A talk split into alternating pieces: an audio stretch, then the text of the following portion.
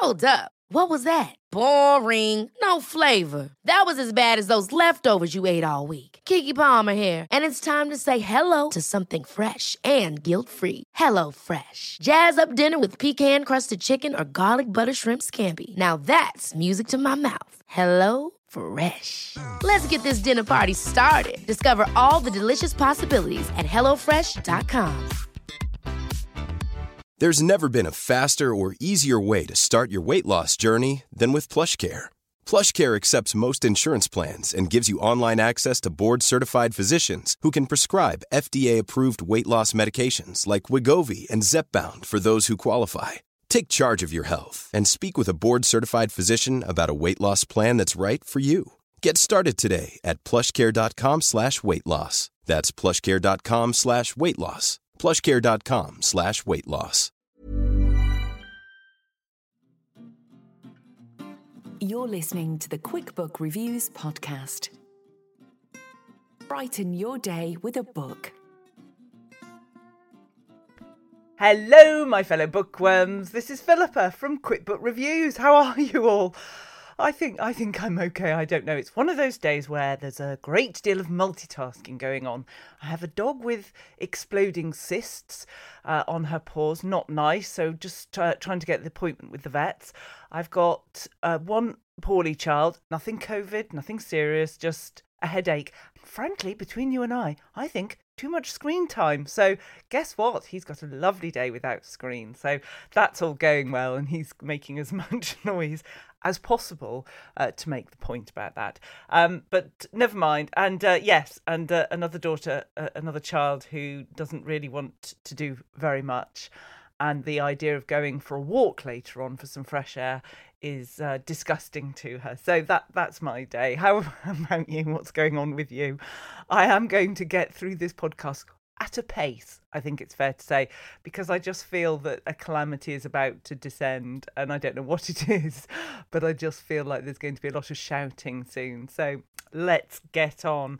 Um, but I can't I can't rush it because there are some amazing books to talk to you about today and a great author interview. Really excited. So, the books I'm going to cover today are The Art of Death by David Fennell, Lockdown by Peter May, Shuri by Nick Stone, and Dearly by Margaret Atwood.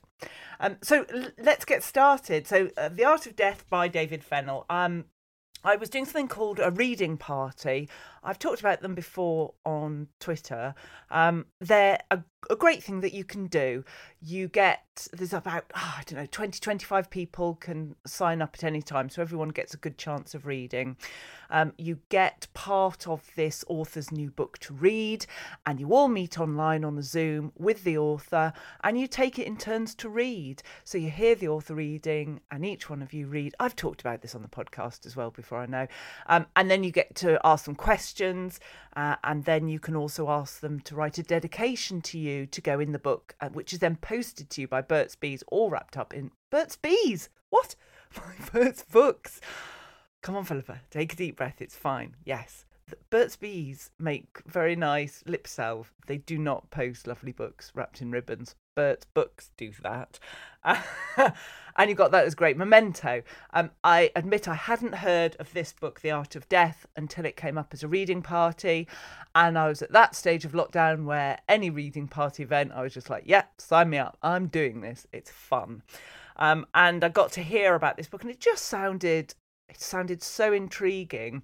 It sounded a bit serious, a bit sort of horror esque. And I thought, am I brave enough to read it? And I'm so glad I did because bravery, well, bravery is required a little bit, but it, it's not one to put you off. You don't need to be super brave. It's just a great crime book. It really is. Here's the blurb anyway Death is an art, and he is the master. Three glass cabinets appear in London's Trafalgar Square containing a gruesome art installation, the floating corpses of three homeless men. Shock turns to horror when it becomes clear that the bodies are real. The cabinets are traced to at anonymous. So this is this is not the blurb, this is me explaining. So it's like anonymous, but without the A, it's the at sign. I'm back to reading the blurb now. An underground artist shrouded in mystery who makes a chilling promise. More will follow. 18 years ago, Detective Inspector Grace Archer escaped a notorious serial killer. Now she and her caustic DS, Harry Quinn, must hunt down another.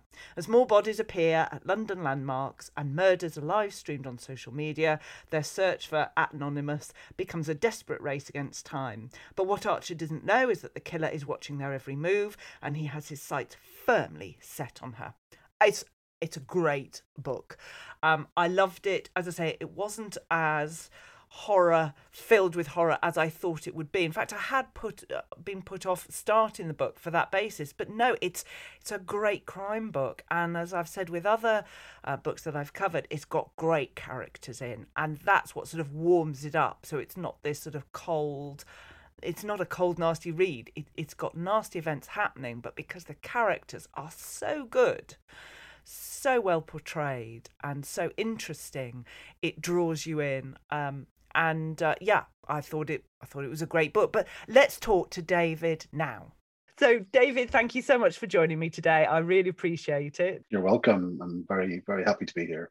Well, wanted to talk to you about about this book. I, I loved it. You know, death is an art, but he is the master. I love this combination of art and crime. How did you come up with that very unique concept? Well, I, I wanted to create a crime book that was um, probably different to what was around at the minute. Mm. Um, I, I, wanted to go high concept with my police procedural, um, and and you know something that would really grab the, um, the reader's interest rather than you know a sort of technical police procedural, which is not yeah. my bag anyway. So I wanted a you know a, a kind of you know tech savvy, canny killer who has a who loves art and and wanted to use his um, his, uh, uh, victims as as art and really you know to take a step back the first thing i wanted to do was um, to have a uh, is for the killer to use social media and mm. you know the you know um, apps that we use today facebook instagram um, all the dating apps I wanted him to use those because that data, you know, it's all out there for people to see and and and to read. And I wanted him to use that to groom people. But then I was thinking, well, you know, once he's captured his victims, what does he do then? Um, and I didn't want him just to dispose of them. I just thought that's just so um, you know, boring. Yeah, it's so dull. Yeah, so dull. So I thought, well, not well. You know, how about? And, you know, I'm always kind of fascinated by people like Damien Hirst and Banksy and and what they do. And I thought, well, there's a, there's an opportunity there to maybe mm-hmm. you know have this kind of narcissistic serial killer who you know sees his m- murders as art and uh, and and you know and yeah and that's kind of where that idea um, was born. It kind of evolved. Yeah, so you didn't see it as one the story is one complete picture one day. You didn't wake up and you saw the whole thing. It it came to you in in pieces. Well, I guess, I guess it did, um, but you know, I I definitely wanted to include the social media aspect of it, um, but then um, at the same time, you know, it's I thought at one stage there might be two different books, um, and um, but I, you know, I thought like, like I said, you know, I wanted I wanted my killer to have something to do with his victims, just to make it really chilling and disturbing for the reader. And uh, so, so, I guess yes, to answer your question, it was a kind of it was in bits and. Uh, and it kind of melded together. Mm. I I love the inclusion of modern technology and how it was used to manipulate the situation. It certainly put me off going on social media for a while because you do have to be so careful about the details that you put on but i, I just thought it was it, it was great just added an, another element to that. But your background is sort of cyber security that's right. That's right. Yeah so excuse me. Yeah i work in cybersecurity and um, i'm very aware of the dangers of, of, of sharing data and sharing too much of your data. And i and i feel very strongly about information privacy and how mm um, we should not be um, we should be very cautious with um, what we're sharing but platforms people like facebook instagram they have a responsibility um, to us as their customers to not use our data against us. And this is what's happening mm-hmm. um, on a day-to-day basis. You know, it's like you know, and, you know, our data is being used to influence us in, in how we think mm. and feel and, and, what we buy. Um, even on Netflix, for example, then now Netflix will, you know, tell us, well, you watch this, so you might be interested in this. It's kind of restricting our um, choices in mm-hmm. a way. So mm-hmm. we're we're looking at what is recommended for us rather than expanding our horizons. Um, maybe looking at movies that we would generally not watch. Yeah yeah and that's and that that's a very small issue i think but it's a indicative of a wider problem you know that you know we governments and companies are using facebook and um, platforms like that to influence um, mm. and uh, you know it's uh, in my view the, the brexit vote was very much determined by um, what was influenced by uh, by um, Facebook. Yeah. And social media. Yeah. Misinformation was just generated everywhere. Um, and you've got this one character who is he, he's not a corporate. He's not using the information in, in that way, but he is very quickly able to you know if he sees someone in a cafe he's very quickly able to get all the details that he needs on that person without having to be um, you know a cyber specialist. He he can just access it and it just shows how careful you have to be. Um, yeah. That's right. So i mean anyone can do this you know. I mean, obviously i was using the example of larger organizations using it to influence but i mean it's that's exactly what he is doing. Mm. you know he is going on to Facebook, for example, to find out, to build a profile of his victims. Mm. So he can see where they eat, where they drink, where they, uh, what parks they might visit, you know, because they check in and they, um, and, and they post um, uh, little posts about where they are, what they're doing mm. today, who they're with, and they're, and you know they're leaving that's breadcrumbs that are just left everywhere for people just to find out, you know, um, what what you've been up to, what the person's been up to, and um, and of course everything's linkable. And if your your uh, profile is public, then um, it's there. I mean, I say all this, my po- profile's public. Yeah. so you're not being. the thing careful. is, I think it's too late. I, I, really think it's too late now. You know, where it's like, mm. you know, mm. we it's what's going to happen. You know, what are they going to do? It's like, you know, my my profile's been public for a long time, and I, I have nothing to hide. Um, um, but that, that that's it. And so with my killer, he um, he uses that, and of course, he then he will go into the dating app, so he'll find out who's mm. on the dating apps, like you know, using Tinder or Grindr or whatever, and and he will. Um, in there, there's a lot more intimate information, and he can um, then groom people and catfish them um, by pretending to be someone else and you know and flatter them and just you know say wonderful things to them. And uh, um, in particular sort of lonely people. Um, and uh, mm. and that's you know and he'll hook them in. Yes gosh he and and he does. And i love the combination. You've got this unnerving unnamed killer and then you've got grace archer who i i just loved. And um for me, some books that are sort of a little bit too much horror, I can't I can't cope with them. But when you've got a great character, a, a, a real person that you can identify with, um, then then I can read it. it. Makes it more palatable for me, and I felt you sort of delivered that. Was it was it deliberate to have this this combination of the the two oh, extremes?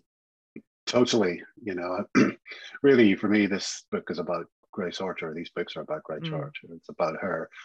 And, and I love really strong female detectives and, and strong female leads. You know, to me, they're always more interesting than men.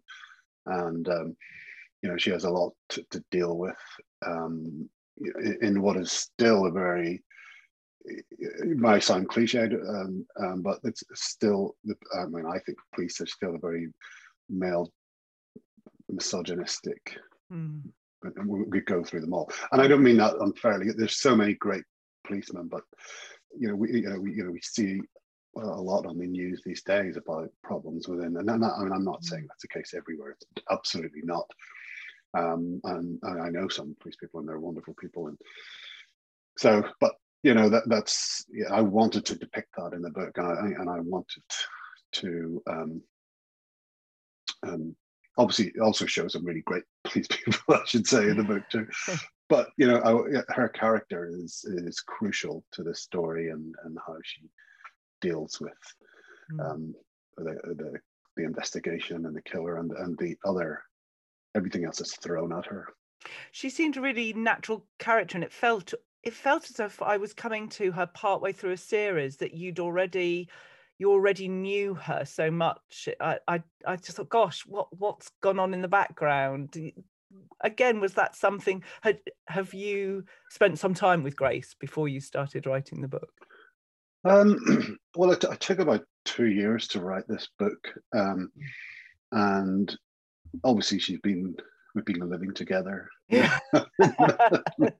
in that way. So it's like, um, and you know, and she's been very much a, a part of my life. You know, I, when I walk the dogs, I sometimes because she's constantly in my head and what she's doing, um, and I'll call my like Archer, Archer, and it's like when they're not called Archer, like either one of them, you know.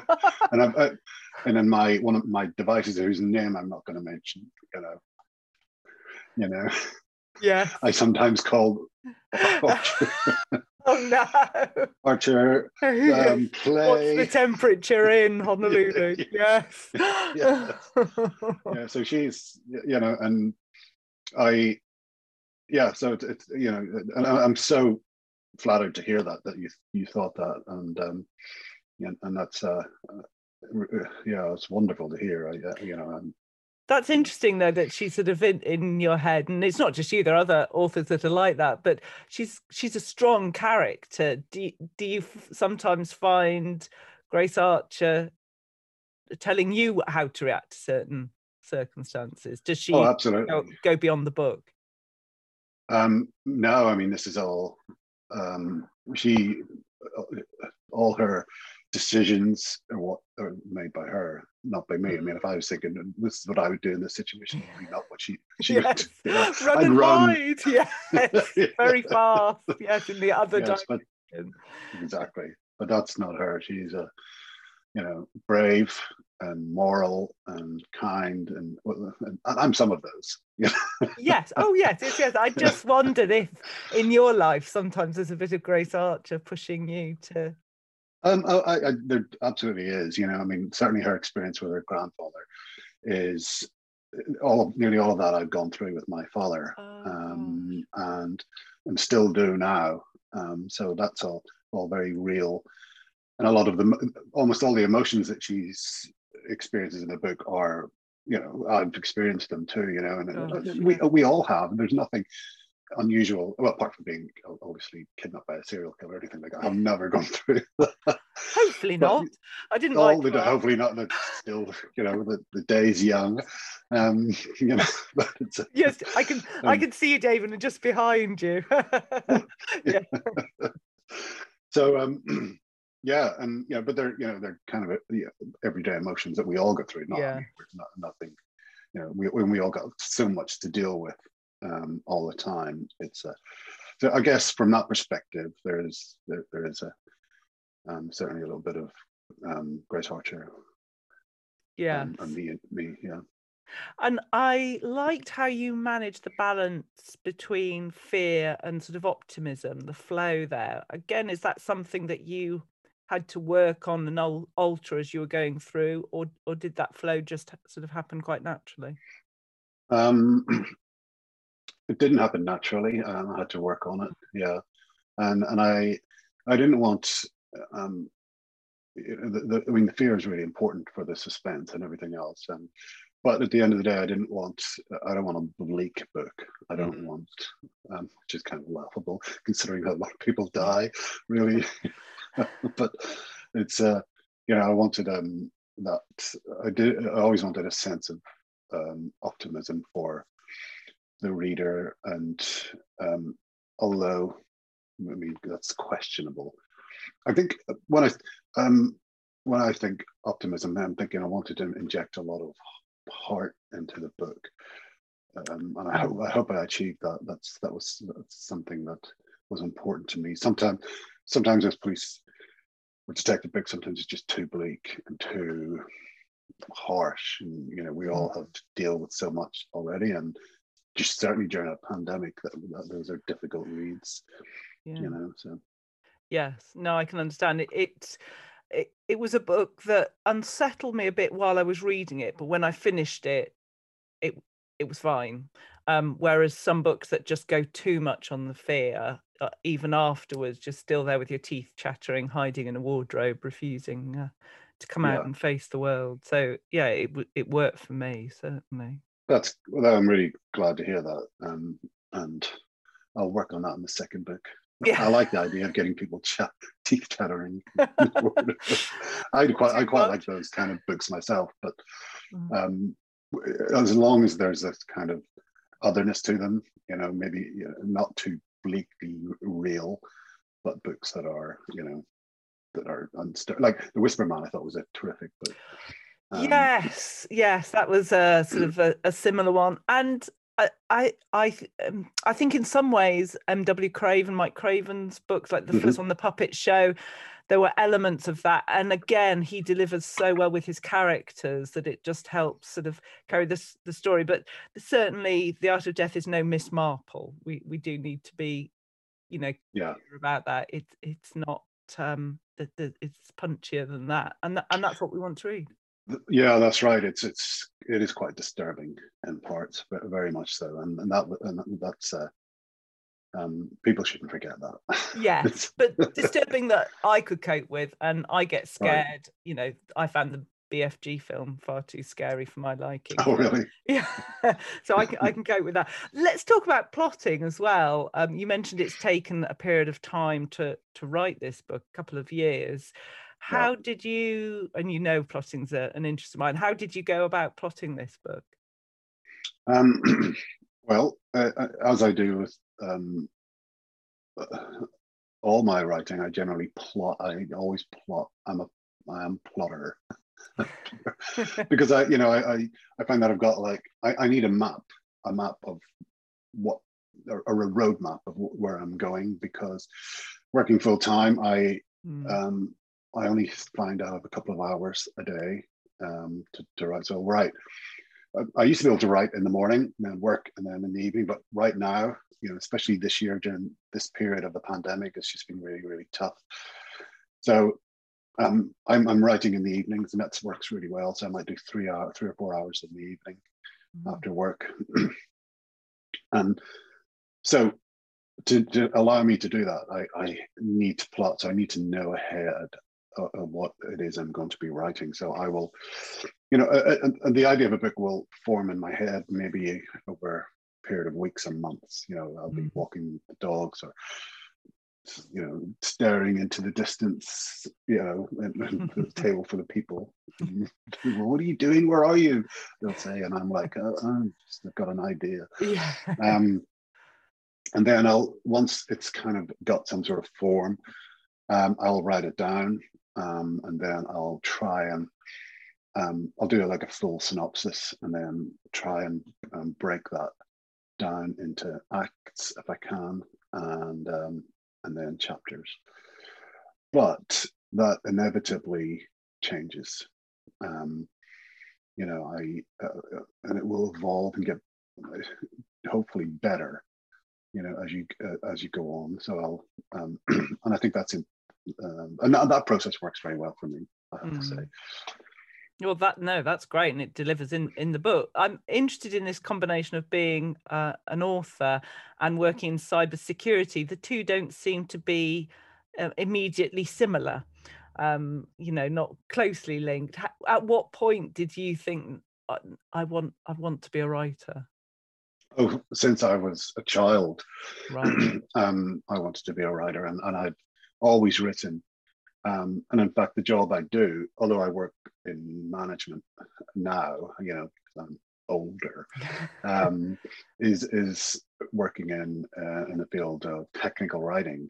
Um, um, so, but although I don't do any of that, it's um, that's you know I, look after people who do that for I products, see. and, and that's very much telling a story also. And I kind of Mhm. fell into that job because I wanted to do something in writing, um, and and, and you actually a lot of um, people who there are other writers who are like me, you know, who also um, do technical writing and stuff like that. You Mm. know, and it's a, and that and Mm, you know writing stuff like that, um, because it's you know for end users, you know, of software, for example, you, you're still telling a story as, as such. So it's kind of you know, it's kind of a good way to earn a, a bit of cash and, and still do what you what you love doing. So that's um, but I, I always wanted to to write since I, was- I was a child and um and uh, wrote you know whenever I could. Um, I was a secret writer, you know, you just Ah. things you never tell people yeah. and you know you're afraid someone's going to laugh at you um um and uh or you know but it's uh yeah Very good. So, uh, throughout all that time, what would you say is the one moment that was your your lucky break? When when did suddenly it all change? so it's it's it's a very good question i i pitched to my agent um six years ago um and it, it was very very uh, serendipitous the whole process really because um I, there was an event on in winchester that um, i saw i was in work and i was looking at twitter um during my lunch i'll just say Of course, of course. and I and I seen a, just an, an old tweet about you know apply to this writing festival. Um, I thought, oh, that sounds good, Uh, um, but then I saw that it was finished um, and it was closed, and then I seen the lineup for the weekend. Oh, that looks really great. Um, God, you know, and it's and so then I phoned them up and said, please, can you have you got any slots? Can you let me in? Go on, go on. Blah, blah, blah, please, pretty please. Uh, and she and, and the lady said, "Oh, okay, you can get on." So then it was like, wow. uh, yeah. And then two days later, I, I was there, and um, and then I did the same, yeah, like you did. A yeah, uh, sweaty pitch. palms and very band, Yeah. yes, and and it's uh, yeah, I pitched to a few agents and that that weekend, uh, and um, and then got um selected. So that was uh, that was wonderful. Yeah, I'm really happy for you. I'm trying not to be jealous at Oh, all. Don't be, don't be. no, fantastic. So David Headley is is your Mhm. agent, which is yeah, absolutely brilliant. So since since then you got your agent, um, your book's been published. What what's been the biggest shock or biggest surprise to you about getting a book publishing, pu- pu- getting a book published? Um, it's a very slow process. Hmm. um, and um, you know, I would say to other writers, you know, I see other writers always, you know, you know, on on Twitter and and, and that just struggling to get an agent, you know, Mm. and and and and I am being rejected, and that's you know we've all, we've all been there and continue to be there all the time and, and of course I would say just stick at it and you'll get there and, and go to writing events and meet agents, meet publishers, be nice to them, you know, because it's, this is a really good way to, you know, uh, meet people and show people that you're not crazy, for example, because they, they, you know, they, no one wants to work with crazy people, so just a tip. But um, to answer your question, um, I would say eh, what surprised me the most um, is that the rejection does not stop there. There's more rejections, more rejections. Oh, So once you're, so once your book, you got your agent, then goes to publishers, and then there's more rejection because not everyone likes it and everyone wants it. And then once you get published, then it's you know you might get submitted for prizes or awards or whatever. Then there's more rejection and more rejection. It's just a constant cycle. oh yes. So, it doesn't stop there. Yeah. No, mm. no, it doesn't. But I mean, that's the that's what you that's the deal. It comes with the territory, and uh, and we should never put anyone off. So, and you know. what what was what's been the highlight of getting published? Was it the, the day the deal was done or the day you first held a proof of your book or the day it, it first well it didn't was it in shops i suppose um, mm-hmm. Yes in during lockdown it's been so difficult but what's been the the best day for you so far? It's a good question. Um, so i guess the this is i mean i would say probably in an ideal situation, the best day would have been launch day where we had a, had a party. And yeah. and lots of people would have been there and and and we could have sold more more books and you got a real buzz about it. And that would have been um, wonderful. Um, but like many other writers being published at this time that's just not possible. But the um, I guess the best day was still the launch day, um, and having it eventually out there, mm. um, and and you know hearing people's reactions and seeing people get excited about it um, was just was wonderful. So, oh, that's great. So, what next? Well, I'm currently working on the follow up. Um, I have to deliver that by the end of this month. Oh. Um, so, and I'm I have obviously a lot less time to write this one a year. So it's been a real struggle, uh, yes. quite stressful actually. yeah, I'm sure.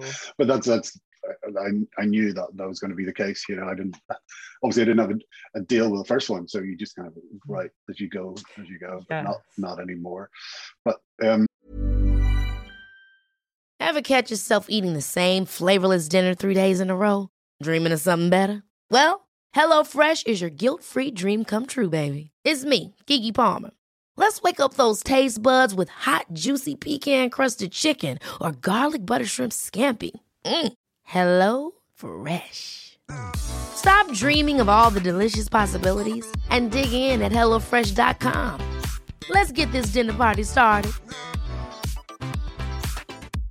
Mom deserves the best, and there's no better place to shop for Mother's Day than Whole Foods Market. They're your destination for unbeatable savings, from premium gifts to show-stopping flowers and irresistible desserts. Start by saving 33% with Prime on all body care and candles. Then get a 15-stem bunch of tulips for just $9.99 each with Prime. Round out Mom's menu with festive rosé, irresistible berry chantilly cake, and more special treats. Come celebrate Mother's Day at Whole Foods Market a lot can happen in three years, like a chatbot may be your new best friend. But what won't change? Needing health insurance. United Healthcare Tri Term Medical Plans, underwritten by Golden Rule Insurance Company, offer flexible, budget friendly coverage that lasts nearly three years in some states. Learn more at uh1.com.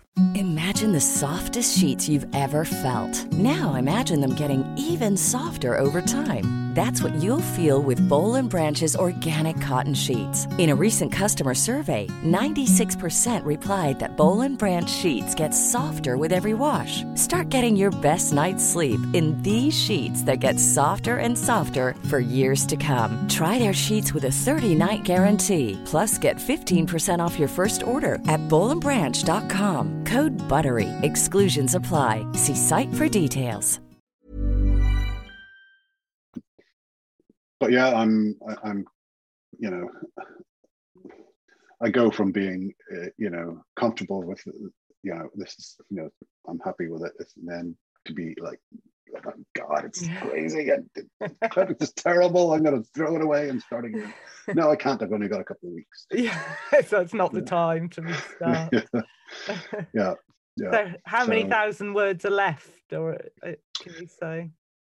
I can, yeah. Um, I I think I've got about how many have I got? About sixty thousand written, um, and uh, the Art of Death was 90, 95,000. Um, so, but I'm not sure I'm going to be able to do that 35,000. Um, so I would say about 20. Yeah, to go. Yeah. So that's going to be some intensive writing coming up, Mhm. shall we say? Yeah. Yeah. Back Well, tonight. Yeah. Well, excellent. Well, I just thought it was a great book. I thought you, you know, through the art of death, you deliver the art of writing, and I just can't wait to read the next one. David, thank you so much. Thank you so much, Philip. It's been a pleasure and, and fun and uh, good to talk to you. Gosh, that was very interesting, wasn't it? I just find it fascinating talking to these authors. So, yes, The Art of Death by David Fennell, brilliant. Really enjoyed. I had worked out a bit at the end, but it didn't stop the book being brilliant. Um, I really think it's a good one. It's nice to have some fresh writing, and uh, yeah, a great read. So there we go. That's uh, The Art of Death. From from one could have been scary book to another could have been scary book. Oh, hang on, hang on, hang on. Before I do anything, Philippa, let's remember first sentence. Let me read you the first sentence of The Art of Death. so this is The Art of Death, the first sentence. Uh, chapter 1, Central London. He approaches the Lumberyard Cafe on the corner of Monmouth Street and Tower Street and checks his watch. There we go. So that shows um, it's very sort of relevant UK based, uh, just an interesting story that really brings you in. But anyway, let's get on to this next one. So the next one that slightly scared me is called Lockdown by Peter May. Now, the story on this is that it was written a long time ago. I think 2006, but I could be wrong. Clearly, a long time ago. And Peter May, an accomplished author, sent it to his agents, and they said, Poof, a story about a pandemic won't won't wash. Nobody nobody wants to read this. Or i presume that's what they were saying. Whether they said it with that accent i don't know. Could have been. It just won't wash. Anyway enough philippa dear. It really is going to be one of those days isn't it? Um so it was uh, laid to rest. And then of course we had covid the global pandemic. And peter may thought oh hang on sure I've written a book about that. Pulled out the book, and suddenly his agent said, Oh, yes, yes, we, will publish that immediately. And it became a huge success. I'll read you the blurb, um, uh, but I must explain that this is a book that I first tried to read 12 months ago, and it freaked me out so much I couldn't. And now I've read it and enjoyed it. So let me tell you that first of all. Okay, so here we go the blurb. A city in quarantine. London, the epicentre of a global pandemic, is a city in lockdown. Violence and civil disorder simmer. Martial law has been imposed. A deadly virus has already claimed thousands of victims. Health and emergency services are overwhelmed a murdered child.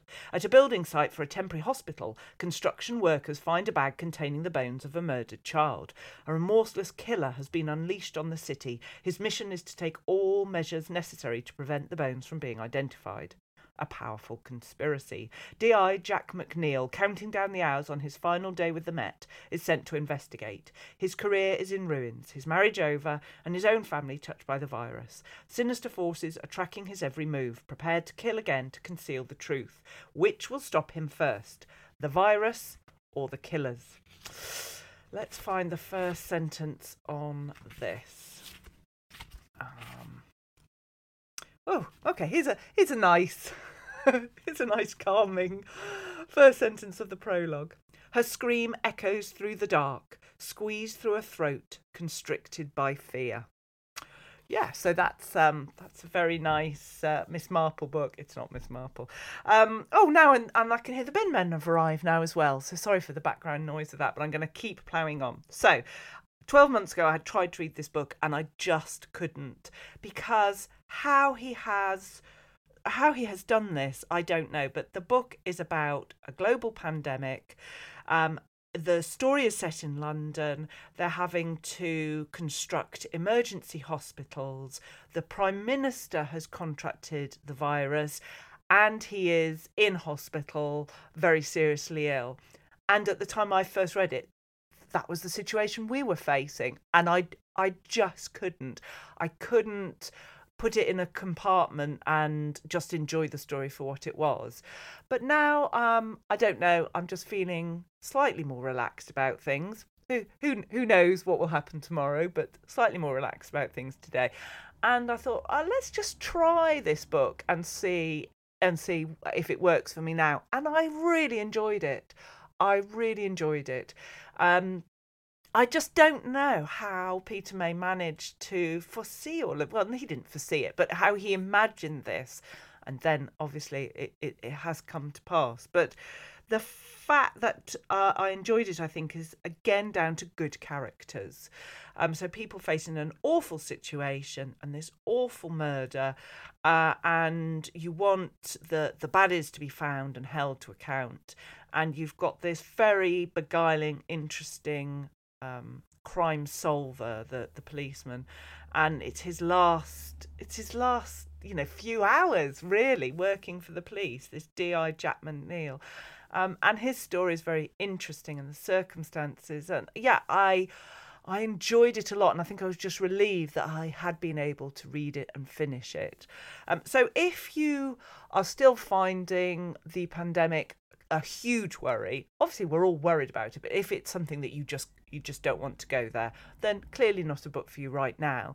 Um, but if you're thinking, well, I, I could maybe tolerate it, I I just thought it's extraordinary, and to read a book that someone has written that just sort of imagined a lot of how it all ended up is is extraordinary. So there we go. I want to know what Peter May is um, writing. What is his next sort of imagined, slightly dystopian book? because if it's something pretty awful, I need to read it and prepare myself. Because this guy clearly can see into the future. If that's not scary enough, but anyway. So on from from two quite um, not shocking books, but serious crime books to something completely different. Um, now, uh, you know, I'm a huge fan of Lauren and the Books on YouTube, and her partner, boyfriend, fiance now, David, had mentioned that he's a huge fan of the author Nic Stone. Um, she writes a lot of YA books, and he mentioned this book that immediately got my attention. It's called Shuri and it's um, done in collaboration with Marvel. It's got the Marvel uh, logo on it, and it's a, a Black Panther novel.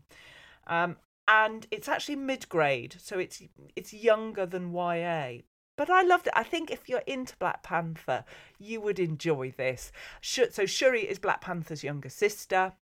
She's the one that comes up with all the sort of inventions and collaborations.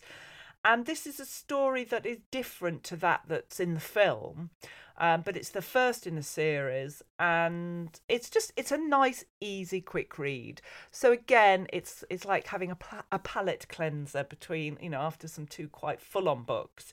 Uh, here's here's the blurb. If you told her a fight would be waiting for her the first time she left Wakanda, she'd roll her dark eyes and wave you off like a conspiracy theory. Not that she'd ever admit it out loud, but she's not even sure she can fight. Thanks to Mother, she hasn't truly trained in years. She was still a single digit in age the last time she made a fist. Because fight she will. For herself, her life, her future, for her people, for their future. She will go out of her way. She will risk it all, her very existence. The princess will fight for Wakanda. oh, I think, oh, isn't that good? I feel like I'm reading some an advert for a film or something. it's very good. Sorry, it's it's uh, one of those days. And again, the first sentence, prologue. She didn't know she'd have to fight. There we go. Um, I really enjoyed this. I love that it's part of a series. Um, I imagine with the very sad passing of the actor who played Black, Panther, that they might take the story in a different direction, and it would be great to see his sister Shuri um, be even more involved in future films. So maybe they are setting some stones here, some seeds for us to follow that that might end up in a future film. I thought it was great. I like to see someone really um, you know, she's she's at a time when she lives in a place where women are not allowed to rule. Um, they're not allowed to be the Black Panther, at least. They're not allowed to fight unless they are in the army that supports Black Panther. So, as a princess, she's really conflicted. She's got this incredible uh, knowledge to um, invent different things to help Wakanda, uh, to keep people safe um, and yet she's not allowed to be the person she wants to be. And so the story is about that conflict. Yes, for mid grade, you might say it's it's all a bit easy, it's all, uh, all a bit simple, um, but sometimes you just want that as a book. And uh, it it kept me gripped. It's about 250 pages. I definitely want to read the next one. Uh, so that's Shuri a Black Panther novel by Nic Stone. And lastly, we come on to Dearly by Margaret Atwood. I just think Margaret Atwood is amazing.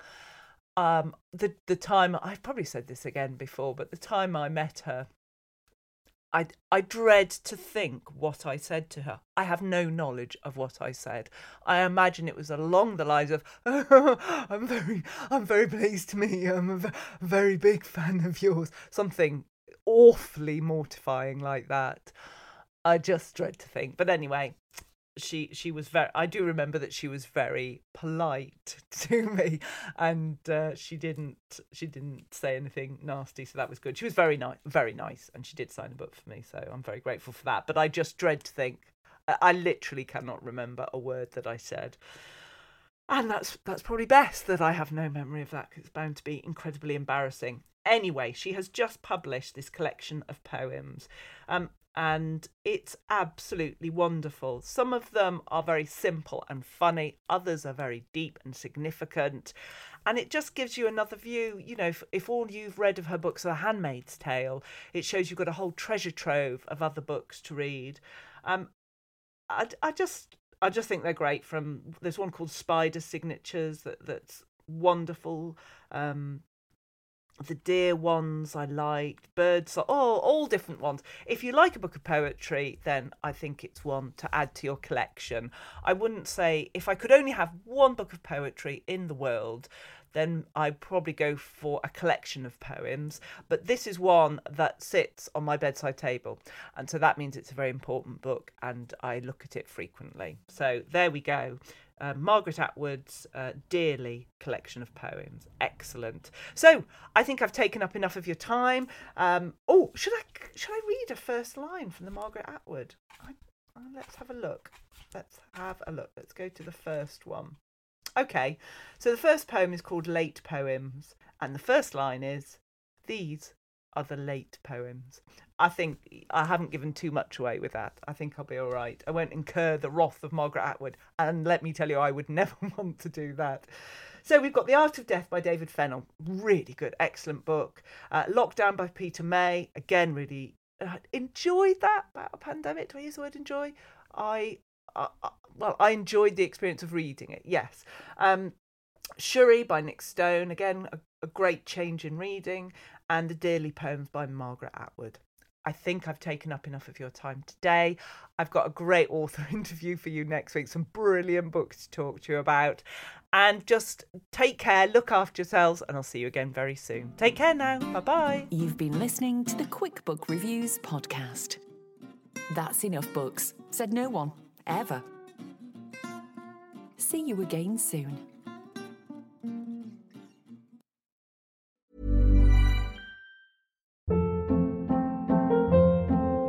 Hold up. What was that? Boring. No flavor. That was as bad as those leftovers you ate all week. Keke Palmer here, and it's time to say hello to something fresh and guilt-free. Hello Fresh. Jazz up dinner with pecan-crusted chicken or garlic butter shrimp scampi. Now that's music to my mouth. Hello Fresh. Let's get this dinner party started. Discover all the delicious possibilities at hellofresh.com. Mom deserves the best, and there's no better place to shop for Mother's Day than Whole Foods Market. They're your destination for unbeatable savings, from premium gifts to show-stopping flowers and irresistible desserts. Start by saving 33% with Prime on all body care and candles. Then get a 15-stem bunch of tulips for just $9.99 each with Prime. Round out Mom's menu with festive rosé, irresistible berry chantilly cake, and more special treats. Come celebrate Mother's Day at Whole Foods Market. Even when we're on a budget, we still deserve nice things. Quince is a place to scoop up stunning high-end goods for 50 to 80% less than similar brands. They have buttery soft cashmere sweaters starting at $50, luxurious Italian leather bags, and so much more. Plus, Quince only works with factories that use safe, ethical, and responsible manufacturing. Get the high-end goods you'll love without the high price tag with Quince. Go to quince.com/style for free shipping and 365-day returns.